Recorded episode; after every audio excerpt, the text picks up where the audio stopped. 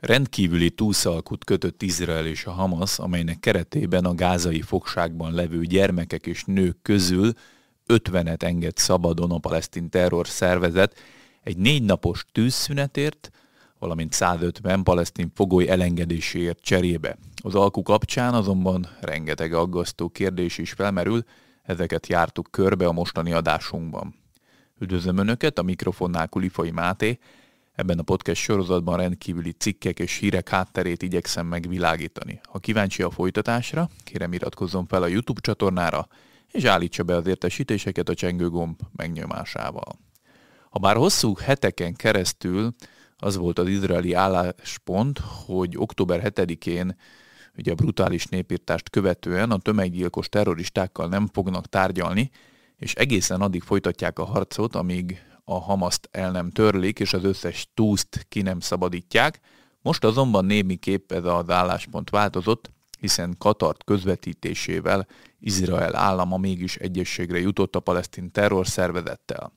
Az alkú értelmében a Hamas 50 túszt, gyermekeket, anyákat és nőket enged szabadon, mindezt egy négy napos tűzszünetért és 150 palesztin pogoly elengedéséért cserébe. Az egyesség értelmében 12-13 főt engednének el minden nap, őket a Vörös Kereszt venné át, majd adná át az izraeli hadseregnek. A tűzszünet időszaka alatt a Hamas kérésére még megfigyelő drónokkal sem repül be Izrael Gáza északi részére, napi 6 órás időtartam alatt nem figyelheti meg Izrael a palesztinok mozgását az övezet ezen részén. A hírek szerint a Hamas és az iszlám dzsihád összesen 195 izraeli állampolgárt tart fogva, köztük 40 gyermeket és 58 nőt. Az egyezmény alapján mintegy 98 ember szabadulhatna esetleg ki, az alkú tárgyát képező 50 főn túl minden egyes újabb cser- túlszért cserébe három palesztin foglyot engednének szabadon. A 98 ember nevét tartalmazó listát Izrael átadta a Hamasnak, de azt nem lehet tudni, hogy a terroristák végül mi alapján döntik el, hogy közülük kiket engednek el a tűzszünet négy napja alatt. Magyar szempontból azért is nagy kérdés a népsor, mert három olyan magyar állampolgárságú lány is van a Hamas fogságában, akik gyermekek még, a 8 éves Ella, a 15 éves Dafna és Noga, aki most töltötte be a 18. életévét. Ella és Dafna magyar-izraeli édesanyjával, Majan Zinnel a hetek elsőként készített exkluzív interjút a magyar sajtóban, mi tettük közzé először, hogy vannak magyar származású túszok is a Hamas fogságában. A két kislányt a gázai övezet melletti Nahal Oz nevű kibucból rabolták el a terroristák, miközben éppen édesapjuknál és annak új családjánál tartózkodtak. Elrablásukat a dzsihadisták élőben közvetítették, sőt a lányokról egy-két fotót is közzétettek, amelyeken Ella és Dafna sebesültnek látszott, illetve már át voltak költöztetve új ruhába. Az édesanyával készült interjút a leírásban található linken nézhetik meg de beszélgettünk Osnat Weissel is, aki a nagynénye annak a Noga Weissnek, aki szintén magyar-izraeli állampolgár. Őt a hírhet Beeri kibucból rabolták el, ezen a településen több mint száz embert mészároltak le a Gázából beözönlő tömeggyilkosok. Nogát az édesanyjával együtt vitték el túszként, míg a szintén magyar állampolgárságú édesapját viszont a támadás napja óta nem találják. Ezt a beszélgetést is megtalálják a leírásban található linken. Tehát van három magyar származású lány, aki a csütörtökön kezdődő túlszalkú keretében hamarosan szabadulhat.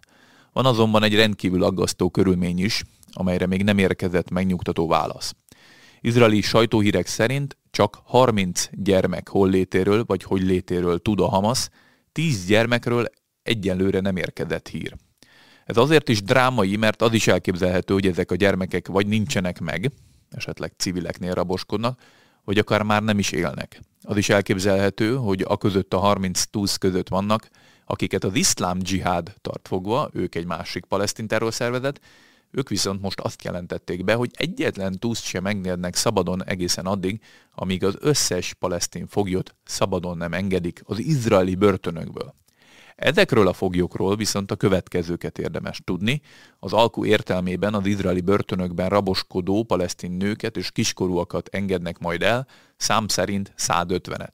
A bejelentést nyomatékosítja, hogy nincsenek köztük olyanok, akiket gyilkosságért tartanak fogva. Ez azonban nem éppen megnyugtató, már csak azért nem, mert jó néhány fogoly, akit el fognak engedni, konkrétan merényleteket kíséreltek meg civilek ellen a retartóztatásuk előtt. Egy 25 éves kelet-jeruzsálemi palasztin nő például két embert próbált halára késelni, amikor elfogták. Az egyiket meg is szúrta, őt gyilkossági kísérletért zárták börtönben. Egy másik 29 éves nabluszinő egy terrorsejtet működtetett, és azt tervezte, hogy zsidókat fog agyonlőni. Egy 44 éves nő a templomhegyen próbált meg megkéselni egy izraeli őrt mindössze két hónappal ezelőtt. Egy másik nő pedig egy pokolgépet rejtett egy autóba, amivel több rendőrt is megsebesített egy ellenőrző pontnál. Sajnos a kiskorúakkal kapcsolatban sem túl reménykeltő a lista. A legtöbb név a listán egyébként már 18 éves, többen merényletet próbáltak meg végrehajtani. Egy 18 éves férfi például rendőrökre dobott egy házi készítésű bombát, egy 16 éves lány pedig késsel akart kivégezni egy gyermekeivel sétáló zsidó anyát. Ezeket az embereket mind haza fogják engedni, többségüket Kelet-Jeruzsálembe, vagy Cisjordániába, vagy Judea Szamária, mindegy, hogy mondjuk, ahol akár az is elképzelhető, hogy izraeli civilek közvetlen szomszédságába költöznek vissza. Az alkut egyébként az izraeli döntéshozók viszonylag enyhangulag elfogadták. A szűkkörű háborús kabinet, majd a bővebb körű politikai biztonsági kabinet is elfogadta, majd a harmadik lépésben a 37 tagból álló kormányzati ülés is több órás tárgyalást követően mindössze három ellenszavazattal elfogadta ezt az alkut. A kritikusok szerint örömteli ugyan, hogy kiszabadulhatnak izraeli gyermekek a Hamas fogságából, viszont hangsúlyozzák azt, hogy a vezetésnek morális kötelességei vannak a hátrahagyott túszokkal kapcsolatban is. Ben Gvir, a nemzetbiztonsági miniszter úgy fogalmazott, hogy az összes foglyot ki kell szabadítani, és ezt a küldetést megnehezíti az, hogy csoportokra osztják őket. Ahogyan azt is elfogadhatatlanak tartja, hogy a túszok elengedését olyan feltételekhez kötötték, ami terroristák és tinédzser merénylők elengedéséhez vezet vagy jár. Emlékeztetett, hogy pár év ezelőtt egy, volt egy fogolycsere, amelynek elég súlyos következményei voltak. Itt Gilad Shalit esetére utalt, egyetlen izraeli katonáért cserébe, akkor Izrael 1027 terroristát engedett szabadon, akik közül egyébként többen is részt vettek az 1200 halálos áldozattal járó október 7-i mészárlásban. Azt is hangsúlyozzák a kritikusok, hogy a többnapos tűzszünet olyan fellélegzéshez juttatja a Hamaszt, amit egyszerűen nem érdemel meg, és egyben veszélyezteti az izraeli hadsereg gázai hadműveleteit is. Elemzők szerint az Egyesült Államok és Katar is bőven tudott volna olyan helyzetet teremteni, ami a Hamaszt rákényszerítette volna az összes túsz elengedésére. A terroristák a szünettel viszont olyan előnyhöz juthatnak, ami akár még több áldozatot jelenthet majd az izraeli hadsereg részéről, amely már így is közel 70 katonát veszített a szárazföldi bevonulás óta. Az izraeli kormány azonban igyekezett megnyugtatni mindenkit, hogy az alkú nem jelenti azt, hogy tartós tűzszünet lépne érvénybe, még az sem, hogy elállnának a tervtől, hogy a Hamas teljesen eltöröljék, Netanyahu leszögezte azt, hogy a háborút egészen addig folytatni fogják, amíg az összes túszt ki nem szabadítják, és a Hamaszt el nem törlik, és a gázai fenyegetést meg nem szüntetik.